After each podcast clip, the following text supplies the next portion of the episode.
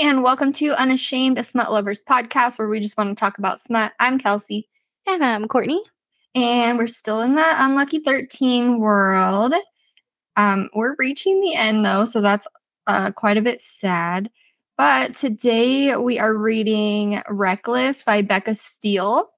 I'm really excited about this one. I've never read Male Male by Becca Steele, which I've mentioned in a few of the episodes. Courtney has. So yeah, I'm I'm excited about that to see how she does. Yeah, I'm super excited to go through it. Sorry, I'm just trying to finish the blurb real fast. So it sounds like to me it's an enemies to lovers, um, two soccer players, which is going to be called football, and is going to mess me up the entire time. Um, I don't think I've ever read a soccer book, but it is two soccer players, and they are enemies. It's going to be an enemies to lovers. So I, I'm thinking that they're not getting along to a point that their coach forces them both to go to the island and share a room. And I think it even said they're on the rehab side, isn't didn't it? Yeah, it says that they have to work their issues in in a rehab center for the elite. But I don't know if they're going to be like more on the resort side because technically it's a rehab slash resort. I'm not sure. But the rehab side is also um has like mental health facilities as well. So I'm wondering if maybe they'll be in like anger management or something. Maybe, yeah. That would still be considered the rehab side. So I guess we'll just find out. Um I'm not really sure. I'm excited for a forced proximity enemies to lovers though. I didn't know that Becca Steele was British. I don't maybe I just never noticed. This is one of those in parts. So it's I was just about to say that. yeah, three parts. So we can do parts if you want. It looks like it's evenly spaced. yeah, I was looking at it earlier. Um I'm I'm good with that. Okay. Cool beans. Yeah, I'm ready to dive in. I mean, I don't I don't really have much to say. This is a really short intro. Last our last book, the intro was 15 minutes that I had to edit. oh my gosh. Every part was like over 15 minutes. I was like, holy shit. So this one we're at three minutes. Nice. um, but yeah, I mean, there's not really much to say. I feel like the blurb was like very clear cut. And then we've we've talked about like what we have and have not read by Becca Steele i- in like four or five episodes leading up to this. So I I feel like we've just we've talked a lot and I think we're ready. Yeah.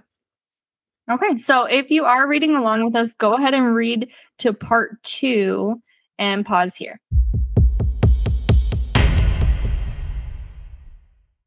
Okay, we're back. This one's a little more slow going so far. I mean, we got backstory on Jordan and Theo, which are the two main characters. I don't think it's necessarily more slow going. I mean, not every book has given us backstory. So that's true. But I mean, we're only 26% in and they're going to Black Diamond. So the boys met at prep school or whatever. And It wasn't prep school, it was like um like a youth soccer club. I thought they went to the same school. Oh, okay. I don't think so. All right. Yeah. So they met and I it was like instant dislike and I'm not even really sure if like I missed it or where it exactly came from, but it seems like as soon as Jordan came on the scene, Theo had just animosity. He thought he was like cocky and arrogant and just didn't like him from the jump. And he mentioned something about like they had just recently gotten into a fight and he said that it was like your existence is like what I hate. Yeah, so it started off with um Jordan was already on this like youth soccer team and Theo showed up in everything that Jordan wanted for himself but couldn't afford.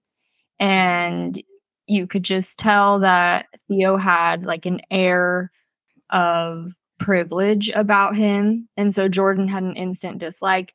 He was looking at him wearing the shoes that he wanted and whatever, wasn't paying attention to what he was doing and tripped and fell.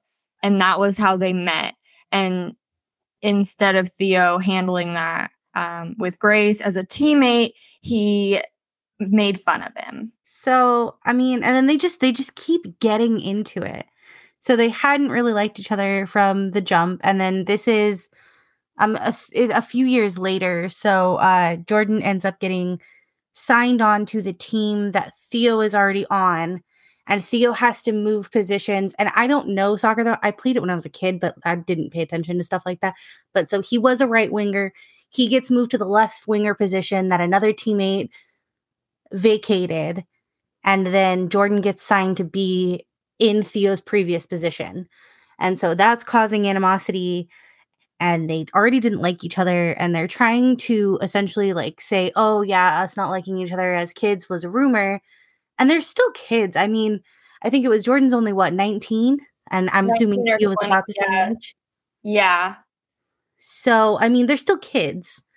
But well, I, I say that because I'm older, but you I, know, you know, it's really glaringly obvious when you start calling adults children. I've been doing that a lot lately, and I'm like, well, fuck. I feel that. So yeah, but I mean, so they're very young, and I mean, I think what's it's been a few years since they were on the same team together, or however long it's been, and uh, there was some little a little bit of tension, and I don't know if Theo is gay or if bi or whatever and he's just not out but there was like that one scene with the the dancer the male dancer and like jordan he was like oh i'm straight with a capital s but i don't know because it seems like when we're in theo's pov we get a lot more sexual tension and obviously the animosity whereas with jordan's it's like straight animosity I hmm. I get what you're saying. Like there's an underlying vibe, but it hasn't been like any nothing has been like outright said. Um, and then there's also been like comments about him wanting to find like a secret underground room at this club where there's no paparazzi and no devices or anything. And it almost seemed like so that he could partake in that side of his sexuality, but it didn't outright say it. So I think I don't think either of them are gay because they both have appreciation for women.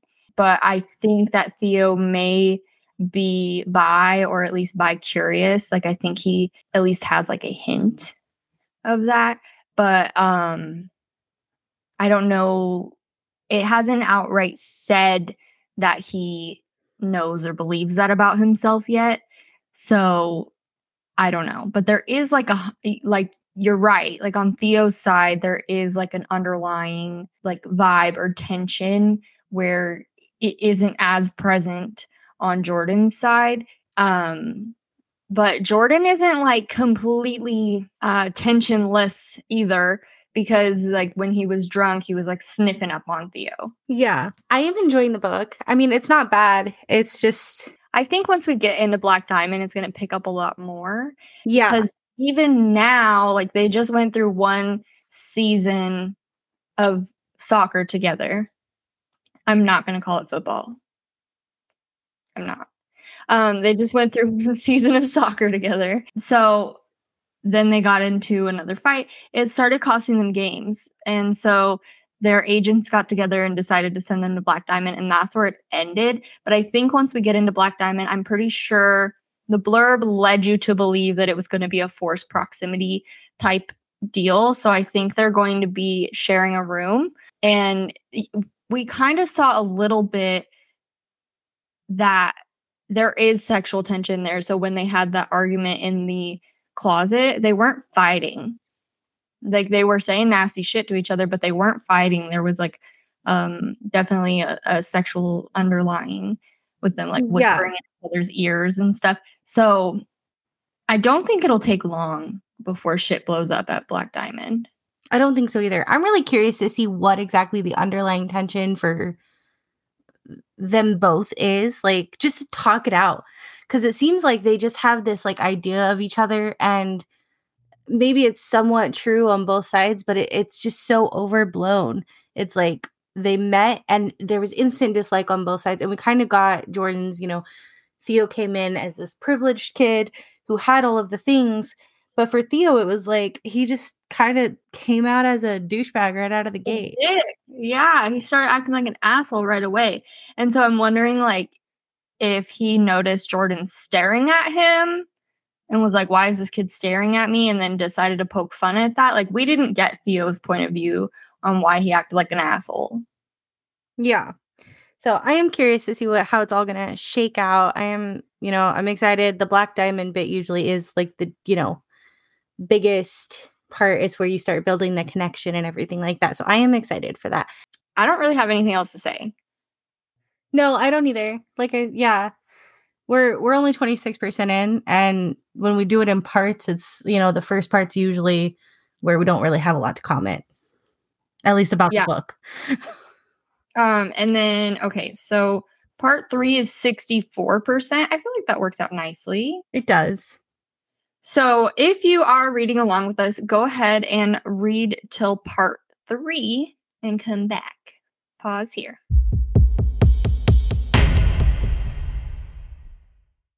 Okay, we're back. Yeah. Things definitely heated up on the island. Wow. I know. Um, super loving this book so far. Same. Um, yeah, it got very spicy. The sex scenes were very well written. Yeah, they have a lot of tension, a lot of confusion, but like they're rolling with it, but also not rolling with it. And I just think it's being done very well so far. Yeah, no, for sure. So we find out that Theo has uh, an a reliance on sleeping pills yeah, he's had insomnia and nightmares since he was really young. So he started taking sleeping pills and it became sort of like a coping mechanism for him. And he just didn't stop taking them. So uh, when he got to the island, he was withdrawing. Withdrawal? Yeah, he became withdrawal. addicted. Yeah, he became addicted to the sleeping pills. We found out a little bit more about that as far as like childhood trauma went. He used to get nightmares as a kid, and instead of his parents being, I don't know, fucking parents, they basically told him to shut up and stop waking them up at night. So now it's turned into insomnia. He stopped sleeping as a kid, and then as an adult, he doesn't, it's almost like he just doesn't know how to sleep because of all this trauma um, which is what led him to taking the sleeping pills and getting addicted. And then, um, I mean, what a better place to withdraw, though. For sure. yeah. So, and he and Jordan get really close. They start, you know, telling each other just, you know, things that they didn't know previously. There was always these assumed, you know, we talked about it in the last part where each person made assumptions based on you know how they first met the other one. And so they finally you know opened up a little to each other. It was so cute. It is turning out to be very cute. They both have like uh, i don't want to say like cute personalities but kinda i mean like in their own ways like theo is just so adorably vulnerable at the most random times where he'll go from being just like this posh, whatever kind of character to just like surprisingly vulnerable all of a sudden. Um, but it makes sense. It doesn't, it doesn't feel like it doesn't flow. Like some, some books will have um, that kind of thing with a character and it doesn't flow, but this book does. And then Jordan is just like so uh, appearingly like self-centered and arrogant and cocky and whatever, but like really cares about everybody else more than himself. And so they both are just like not at all what they originally came across to each other. And they're finding that out now. And we just got to the point where they like admitted that they like each other and that they don't want to leave the island and go back to being you know, whatever whatever this new version of them is going to be, they already know that they're not happy with it. Yeah. So yeah, we just got to see their last night on the island, which was so adorable. They uh well, I mean it was steamy and then they kind of cuddled in and oh, was cute. So I'm I'm thinking it's not gonna last very long, the whole staying away Oh. from each other back on the mainland. Yeah, they're very volatile. But it's also foreplay for them. Yeah. Like they'll rile each other up and then all of a sudden they're making out and Yeah, there's no mm-hmm. like they go from 0 to a 100 when they were enemies and now that they're lovers, they just go from 0 to a 100 so fast. They're just volatile people when it comes to each other. So uh, yeah, I don't see them holding out for very long. Also, I mean, we're 64% in. So I think we're just going to be like going through them deciding to be together and then some house cleaning as far as like telling the team and whatever whatnot. Like I, I don't think it's going to take very long for them to cave. definitely not. They're going to come back to their agents and be like, haha, it worked too well. like I don't know. Yeah, so I I don't really think there's any like theories to be had um because the book has just flow like flowed so well that I would be very shocked if it didn't go that way. Like if it didn't follow suit with their volatile personalities and their intense like passion when it comes to the other one and things like that. I mean, they were passionate before they were on good terms and now they're even more passionate now that they are. And there's been you know a handful of days here and there where they've resisted each other and it it just doesn't last long and they are very good now that they speak to each other politely. Um they're very good at being honest with each other and like yeah i was avoiding you. This is why. This is how i feel about you. Like they're not really like beating around the bush. Um they never really have. They they're not like there's not like a big miscommunication trope going on here as to why they were enemies. It was just like a non-communication. Um as soon as they started communicating everything locked into place. Definitely. And it was nice to see, yeah, them open up. And now, yeah, their communication has always been pretty solid, whether it was the dislike to the now more vulnerable and heartfelt aspects. So I'm excited to finish it up, yeah round it out. one more thing so that that's actually like just a really interesting point about this book because that's very uncommon in enemies to lovers usually there's some kind of like big miscommunication trope in enemies to lovers and that's not the case here and it's just so ah, this book is just very well done. It's different. Like yeah there's a lot of like themes that you see in other books but it's very different how it is all put together and i really appreciate it. I really it's like a fresh uh take on enemies to lovers almost I really like Becca Steele's male male books. You really have to check them out. This is uh, like a really good jumping point for going into Becca Steele's male male. I've read a few and I have really enjoyed them. I think she used to do like male female for a while and then she jumped into the male male during one of her series and she's now she mixes it up now, but yeah, they're amazing. i'm gonna have to because yeah i'm really enjoying her writing style it's just it it just feels like it's all very similar to what you could find in an enemies to lovers book but it's done in just a very like fresh way where all the things that piss me off about enemies to lovers are not here I agree. So yeah i'm ready Same here. So if you're reading along with us, go ahead and go to the end of the book and pause here.